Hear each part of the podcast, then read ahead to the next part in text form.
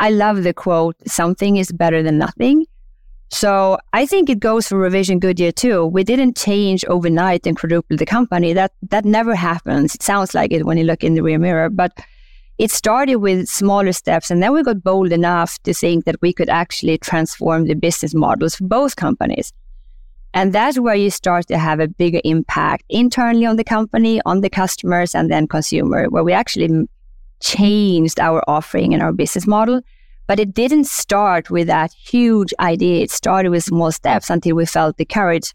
Hmm, let's take a bigger leap and change what we do. Welcome to the Impact Multiplier CEO podcast. I'm Richard Medcalf, founder of X Quadrant and my mission is to help the world's top CEOs and entrepreneurs shift from incremental to exponential progress and create a huge positive impact on our world. Now, that requires you to reinvent yourself and transform your business. So, if you're ready to play a bigger game than ever before, I invite you to join us and become an impact multiplier CEO. Maria, over the last six years since you joined um, Revision and Goodier as chief executive, you've built a team that has more than quadrupled uh, their business. And so I'm really looking forward to getting into uh, in with you on this topic. But I want to start by what are your counterintuitive points of view that I know you hold. You're um, you're a Swede, Swedish woman living in uh, living in America. So you respect Greta Thunberg and you yourself are recognized as a global impact leader, and yet you don't believe that everyone needs to be a global impact leader to make a difference. So let's just start there. What's your perspective about impact? I think my big idea is a small idea. If we start there, I don't believe that we can all be Greta Thunberg, even though I admire people that are able to start a big movement. But I think the big movement is starting in the small steps and everybody around you. And as a leader, I'm trying as a human being, I'm trying as a parent to break down things to small steps because the small steps actually add, they add up and something big is happening. And I think that goes for leaders too. If we can break it down and have, if you think about the impact you have, we have about 400 employees, but they have families. So let's say very close 2,000 people are directly impacted. If we can get everybody to do small things, it adds up. So my big idea is to make it simple and celebrate the the smaller wins. And then I love the quote, something is better than nothing. So I think it goes for Revision Goodier too. We didn't change overnight and quadruple the company. That that never happens. It sounds like it when you look in the rear mirror, but it started with smaller steps and then we got bold enough to think that we could actually transform the business models for both companies. And that's where you start to have a bigger impact internally on the company, on the customers, and then consumer, where we actually changed our offering and our business model. But it didn't start with that huge idea. It started with small steps until we felt the courage. Hmm, let's take a bigger leap and, change what we do. Perfect. So let's jump into there. Let's go kind of rewind a little bit and and let's set the scene. So six years ago, you joined Revision Goodier as chief executive. So just just tell us a little bit what what's that business and why did you jump into that particular opportunity? So Revision Skincare is a skincare company. So we develop and manufacture products that we sell to skincare professionals, so dermatologists, plastic surgeons, medical spas. And uh, it was a family business uh, started in the 80s, and I joined as a CEO in 2017.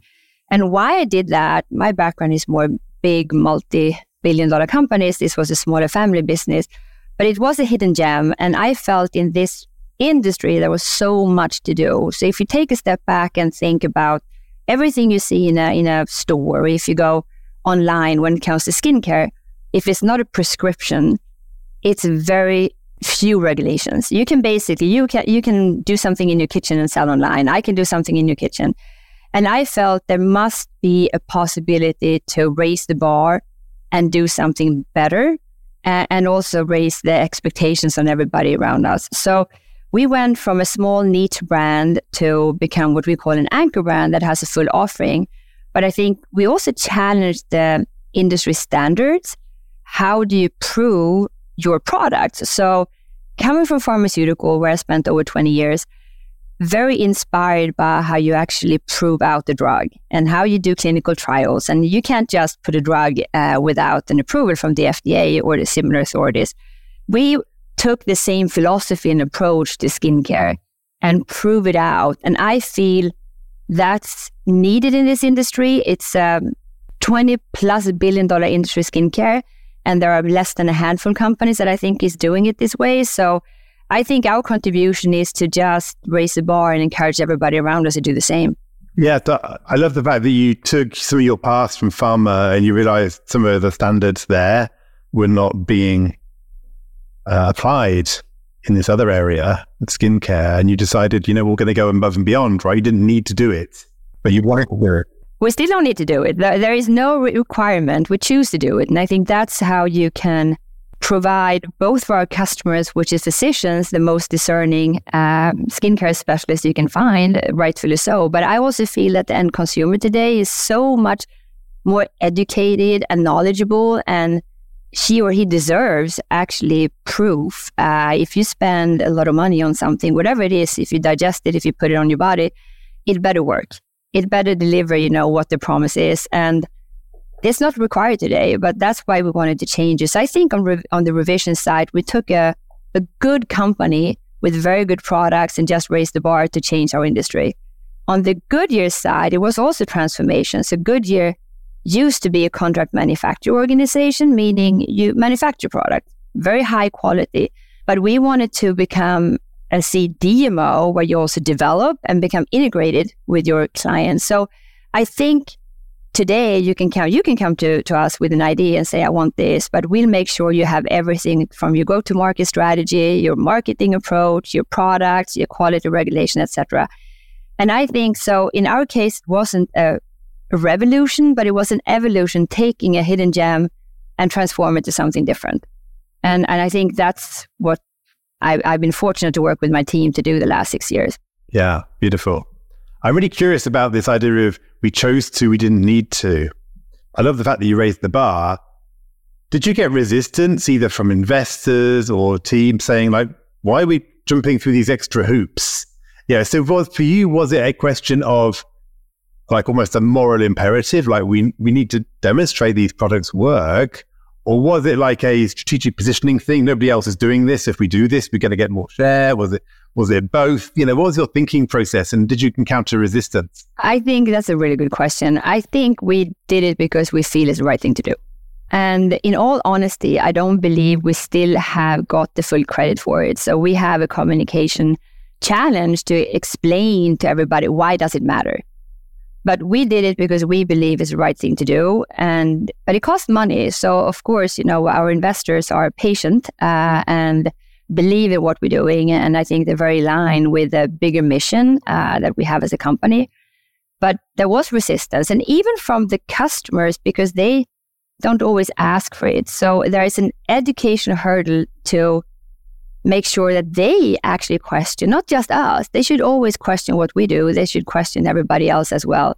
So, no, it wasn't a given because it's not required, it's not needed. But I think we start to get proof that it's working. So, if you're a physician in the US, for example, you, you're required to continue education. It's not once you graduate med school that you're done. You need to continue. And we're actually the first non-prescription product uh, or company that is part of that education. So our science then is unbranded. It's not with our brand, it's unbranded data, but the science we have provided has that level and depth. So they feel it should be part of the continuous education. So I think it speaks we can't measure this in, in money. We just can't. We can't really see exactly what the return on investment is. But I think we, we're strong believers that this is the right thing to do. And I believe if you follow what your heart tells you and your brain tells you, it eventually pays back. So I'm not worried about that. I think it's it's mission driven. Yeah, I love it. A lot of it. yeah, you you went in with conviction. That's what I'm hearing. Went in with conviction. So so to, let's go back to this idea of of small is big and and how that worked out as you came in. So you came into this business, you identified a key areas you wanted to shift or turn around or expand or evolve. How did you start to seed this idea that you wanted everybody to be doing their bit, everybody to, to making an impact in their own way, that you wanted to scale your impact already across the employees and their families and, and beyond, as you mentioned. But how did you actually put that conviction into practice as chief executive? I think painting a picture of a future state is very powerful, even a literal picture. Uh, so we we started with an exercise. Where do we stand today, and then where do we want to go? So it was like a from to exercise in not that many areas. I think we identified five. So I'll give an example. We were we basically were known for two products, and we felt well with all the good science we have, the backing we have, we should be a complete portfolio that everybody should think about the brand and not just these products we were only domestic, uh, only in the US, and we put a vision out there that we wanted to become a global player. And now we have a presence in 17 countries outside of the US. We felt that we were extraordinarily transactional in the way we, we were working. So when we met customers, it, it was a transaction. And I think every business I've ever been at, we talk about moving up the ladder and become more of a partner, but that is so much more easy said than done. But we said this is what we're going to aspire to do. We don't just want to go sell skincare products. And what we do today is that we consult uh, our clients. We sit down with them and look at their business way beyond skincare. What matters to them is what should matter for us. So we envisioned, you know, what we could become and painted that picture. And then we started to take small steps to get there because that doesn't happen overnight. It's like one step at the time, one step at the time. So I started my first day actually at the company talking about the personal achievement that I, I uh, was very proud of, still am, uh, many, many years after, which is a Swedish cross country, what do you say, competition. It's 90 kilometers, it's pretty far. And um, I'm not a cross country skier. And I, I did this with, um, it's tens of thousands of people together with my husband. And it was interesting when we summarized the day, it took eight hours for me to do it. But you have all these stations, and every station where you can have something to drink. I was just amazed that I was already there. I was looking back and said, wow, did I come this far? I didn't look at how far I had still to go. And I had the best day ever. I was high on my accomplishment. My husband, he had the worst day ever because they're along the course, they count down. So you start with 90, then it says 89, 88, 87 kilometers, how much you have still to go. And he was in his head like, oh my God, I still have this, I still have this. So w- when we compared notes, I was I was less sore, I was less exhausted. I just felt better even physically. He was exhausted, it was horrible. And I think it was all about the mindset. So when I joined the revision uh, and Goodier, I gave this example because I said, you don't you don't do this thinking that you're going to go 90 kilometers. That's so demoralizing and demotivating. It sounds impossible It's all these small steps, but guess what? We will get there. So I try to establish the same kind of philosophy with these very simple metaphors because everybody has a similar story somewhere in their life. It didn't happen overnight. So translate it to something everybody personally can relate to was a way to install the courage that we can do it as a company. Yeah, I love that story. Uh, yeah, it's a great story. It reminds me, yeah, one of the concepts I often teach people is I call it you've got to measure your win, you know, how far have you come, and not compare yourself against the wall that's ahead of you. Because exactly exactly your point, which is your beautiful story. It's so demoralizing to always look at what you've not yet done. It's almost like a cliche, but I actually think, uh, and I forget about it sometimes too. I think leaders, every level, we have a tendency sometimes to forget about that. We're so focused what we still need to get done, what's not working, what are the weak spots. I almost need like a big sign on, on my desk or on my computer reminding me of this because it's easy to get lost in, in the winds when we're all just moving very quickly and we're a fast moving company. So I think it's a good reminder for everybody to, to pause and then translate it to something they can relate to. Yeah, actually, because otherwise, when you're uh, on a exponential path, like when you're on a you know uh, ambitious path, then you're always setting goals that are stretch goals ahead of you because it's what we like to do, but our brain can't cope with it. So we almost invent the goal, and then a millisecond later, feel bad that we haven't achieved it. we just made the goal up. Yeah, exactly. It's horrible. The other thing that we talk a lot about in these companies, there is there is no finish line, and that's a concept that sometimes can be hard to grasp because if you feel you're running fast and it's like, okay, once I get there, once I get there, I can like pause. But that's not how, how the world looks like. It's a constant, there is no finish line. So if you can't figure out to celebrate along the way and, make the small wins very, very easily tangible, it, it just becomes really hard.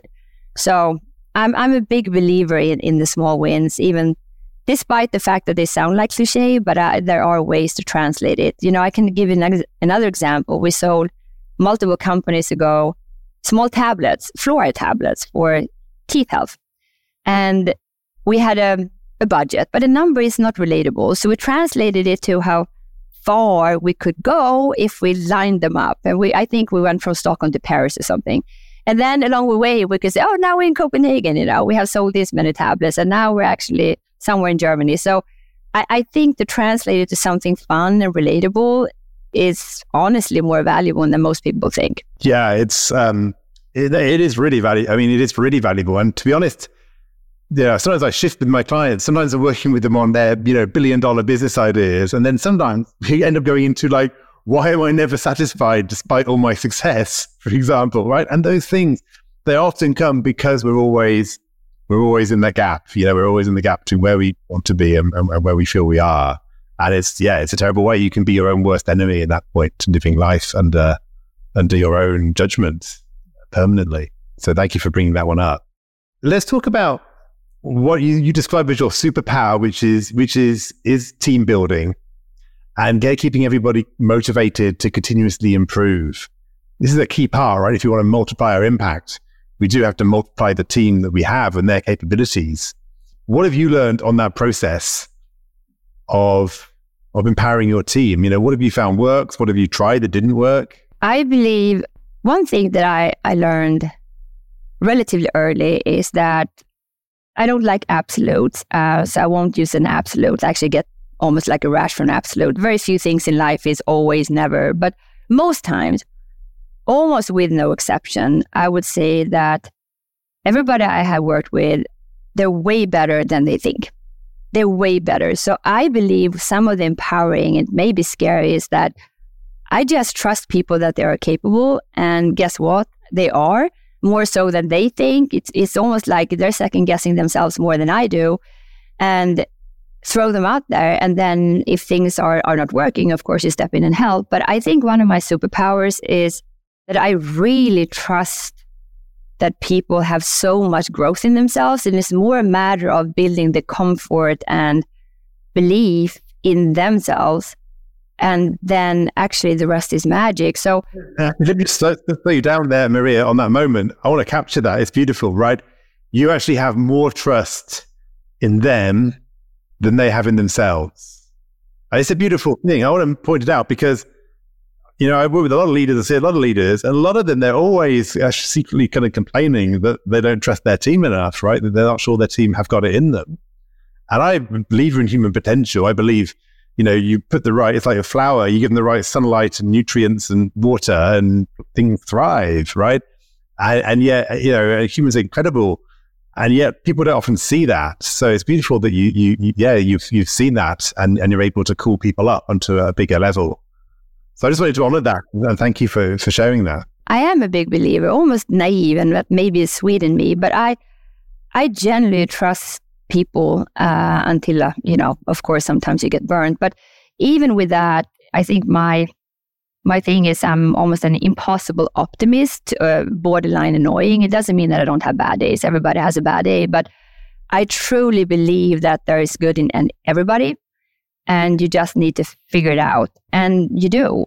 So it's a combination of combining very different individuals and very diverse group. And when you talk about diversity, sometimes it, it's too limited. You talk about how we look and what skin color we have and what gender and, and what nationality. I, I think it's equally important to think about diversity in the way of thinking because that's when you create the dynamic. But that's also one of the biggest challenges because yes, it can create tension. You know, people that are looking at the, the world very differently it takes longer to get that understanding, but once you do, you get so many more perspectives and, and, the end result is so rewarding. So I've always, if you look at every team I worked with, they may not have started that way when I joined it. I may have inherited a more a team with with lookalikes, but I always uh, left with an extraordinary diverse team in both in in what you can see on the outside, but not the least how people are thinking on the inside. So I think that is probably the best advice I can get to any leader is to not shy away from that. It's hard to, and you you get comfortable and you have blind spots. So even if you don't know it, you may surround yourself with people that are thinking in the same way. So it has to be intentional and it has to be almost when you're interviewing someone and feel, hmm, I don't know, that person thinks so differently. And that should be a plus. That should be a plus, not a negative. I hope you're enjoying this conversation. This is just a quick interlude to introduce you to two transformative programs that we run. The first is Rivendell, my exclusive group of top CEOs who are committed to transforming themselves, their businesses, and the world. It's an incredible peer group and a deep coaching experience that will push you to new heights no matter how successful you've already been. The second is Impact Accelerator, a coaching program for executives who are ready to make a big leap forward in their own leadership. It's regularly described as life changing, and no other program provides such personal strategic clarity, a measurable shift in stakeholder perceptions, and a world class leadership development environment. Find out about both of these programs at xquadrant.com slash services. Now back to the conversation how do you find that? Like, how do you concretely identify? Because a lot of people really, don't even see it, and they just instinctively go, "That person's got a fit." You're almost saying, "Look, people you don't have a fit with." So, how do you, know, do you use certain psychometrics? Do you look for certain like? Do you have a mental model where you see I need to have some people who are really like innovative and some people who are really kind of stable? And uh, you know, do you break it down in that way, or do you just trust your trust your gut instinct? How do you do that? I'm trying to break it down to some extent. And when I'm meeting people and interviewing people, I, I always ask, uh, which is like a softball, it's like, oh, what are you most proud of? And and and then I'm specifying it can be a small thing, doesn't need to be. I want it to be work related uh, because otherwise, most people, including myself, oh, my children, you know, you know, and that's not the answer I'm looking for in that moment. I'm looking for something that has to do with work, uh, and then I follow up with what is that moment when you went back from work that day and wanted to put something over over you because that's like that was horrible. And it's so interesting to see what people answer. The questions aren't that revolutionary, but the answers differ so much. Who has the courage to actually be vulnerable in that moment and share something when they truly messed up? And what did they do with that? And who get give this very generic, oh, I um I'm too ambitious. That's probably my biggest problem. You know, I, I set too high standards. I'm a perfection. That, those are not the answers I'm looking for. So even in that moment, you can see are individuals vulnerable? Do they have the courage to speak up? And do they also come in with their whole selves? Because that's what I'm looking for. I'm not looking for someone that puts a, a work suit on when they walk into the office, you know, that morning. It has to be the full person. So I'm extraordinarily curious, you know, what makes them tick? What are their drivers? And I'm not looking for the same answer. I'm just looking for the answers. And then I'm thinking about, okay, I have one person in this team and that it, person is driven by XYZ. So I don't want a copy of that. I want, I don't want a clone. I want something different. So I tailor my questions, but I, I'm trying in, a, in an interview to get a little bit deeper and, and look into vulnerabilities without making people feel uncomfortable. So I think I have a method, honestly, to figure that out, but it's um, it's not patented. so I, I, I can't resist. I want to I want to know for you now. What are you most proud of yourself in your work? I'm still most proud of one comment I got very many years ago. So I became um, a GM president um, when I was very young. I was just 30 years old, and I even told the people recruiting me, do you realize that I actually don't know what I'm doing? You know, I, I don't have the experience. And then I um, had a team that ranged from 63 years old to some really out of school, out of college uh, individuals. And um, this was another company that grew tremendously. It's called Actavis uh, Pharmaceutical Company. And we also tripled and uh, took something to 40 plus uh, EBITDA margin. You know, the results were amazing, but that wasn't the thing. So when I left uh, and I took this um, public CEO um, job, they had a, a, very nice celebration. And one of the guys, he he was a tough cook, you know. He he was really more of a pessimist, you know, not really happy. He always felt like, is he really happy? Do we give him what he wants to, to do? And his his uh, comment was, "What I want to thank you, Maria, is really you made me stretch myself, and I've done things that I, I wasn't, I didn't know I could. You know, you you trusted me, and you get that was probably my proudest moment because I was so fresh as a leader, and, and I felt I don't have the experience, you know, and I'm hiring a team with non-experienced, very experienced. You know, I hope I don't mess them up for the rest of their lives. And it turned out that multiple of those team members, we were just seven from the beginning, then we grew to a much, much bigger company. Uh, multiple of them are CEOs today and presidents. So I think it was that early trust, but that comment is still one of the best comments I've ever received. Mm. Yeah, that's beautiful. Thank you for sharing it. I'm going to have to ask you as well, what's the moment that you most would want like to redo? what, what's your what's your kind of difficult moment?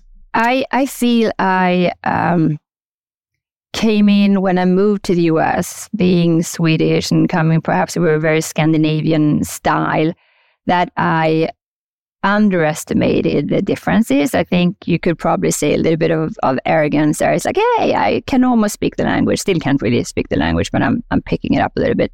And I just assumed a lot of things. I assumed a lot of things, and I that was stupid of me, um, to to be frank. And I, I think it was perhaps a combination, a little bit of insecurities. You don't want to expose what you don't know. So instead of asking, I just assumed, and I, I made a lot, lot of really bad assumptions and came up with some really bad ideas.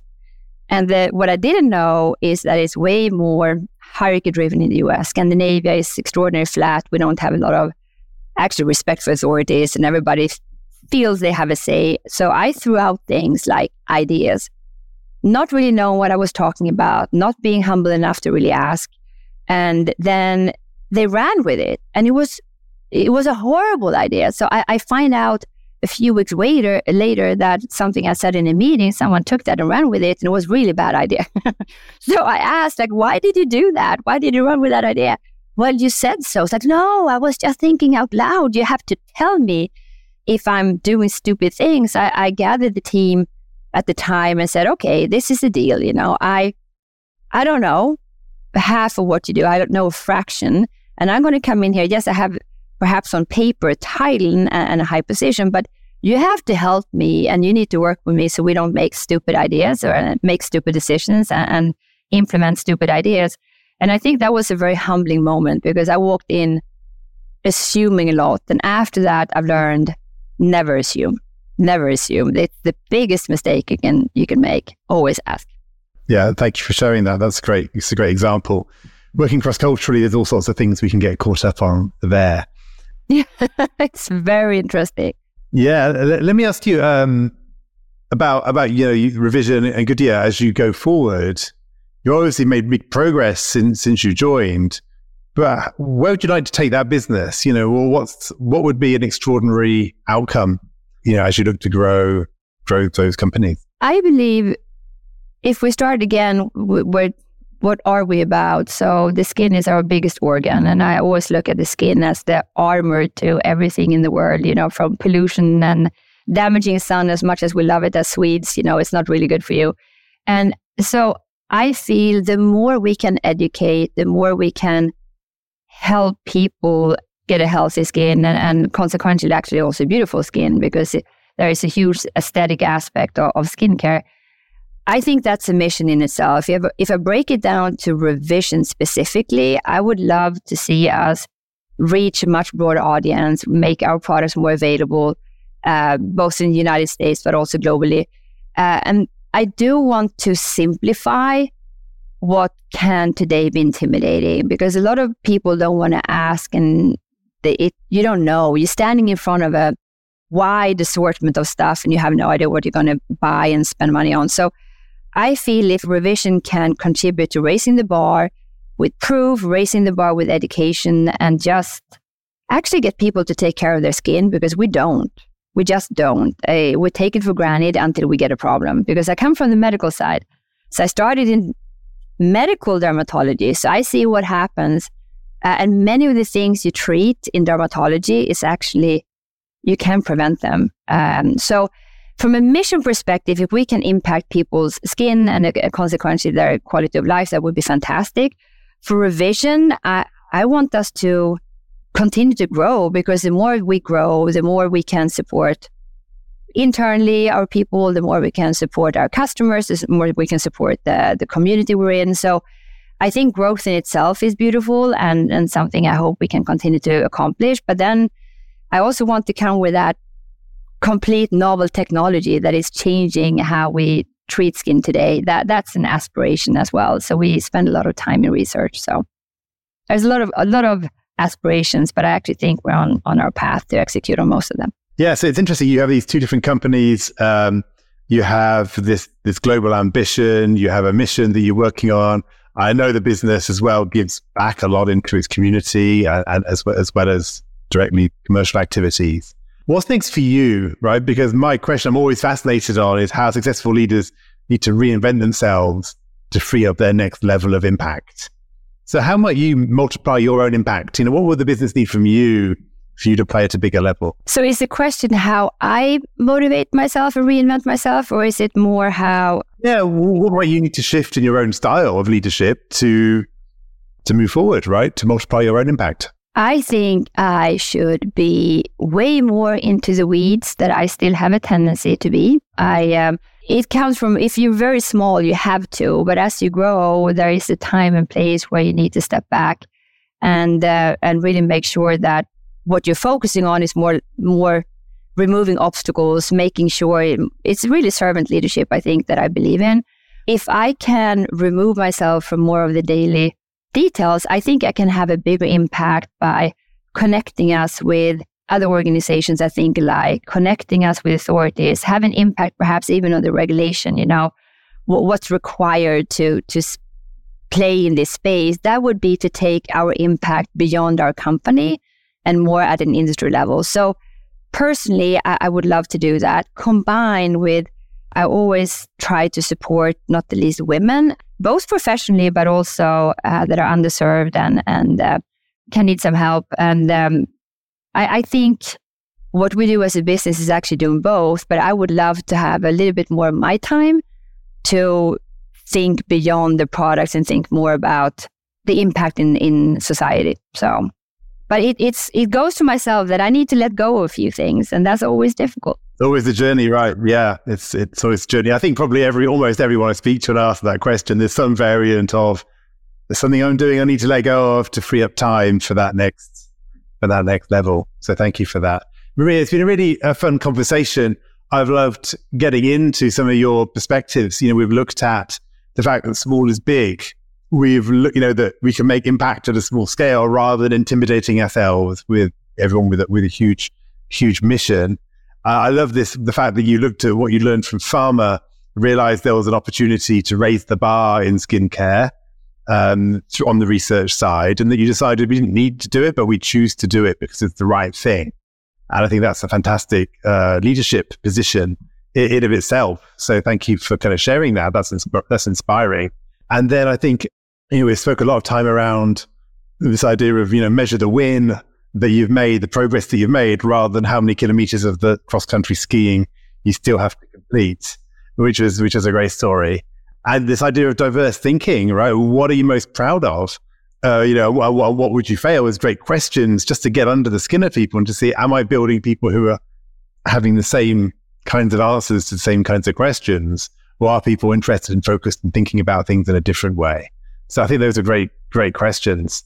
And I'm just, yeah, I'm impressed at how you've been able to build these two businesses out simultaneously in quite so many different areas, expanding globally, and keeping this mission uh, impact focus as well as financial success. So it's been a, a real pleasure speaking with you.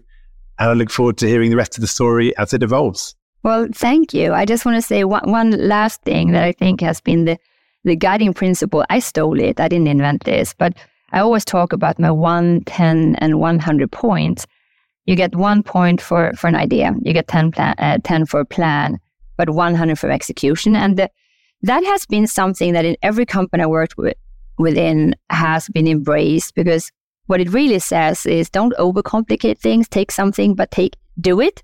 Actually do it instead of just thinking.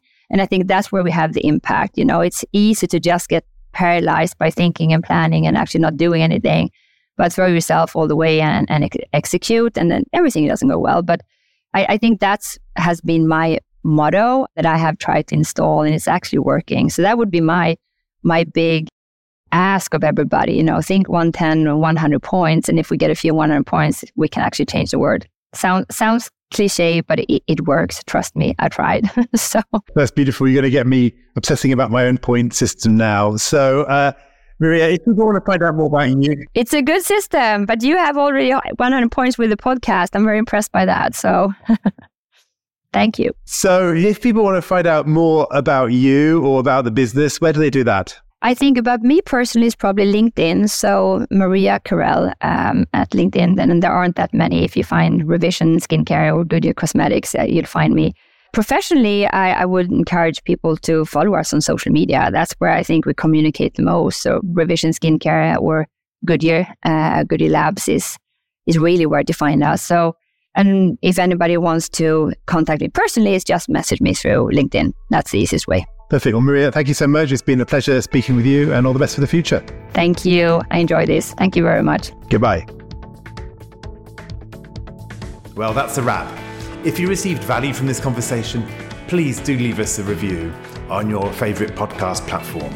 We'd deeply appreciate it. And if you'd like to check out the show notes from this episode, head to xquadrant.com slash podcast where you'll find all the details. Now, finally, when you're in top leadership, who supports and challenges you at a deep level to help you multiply your impact?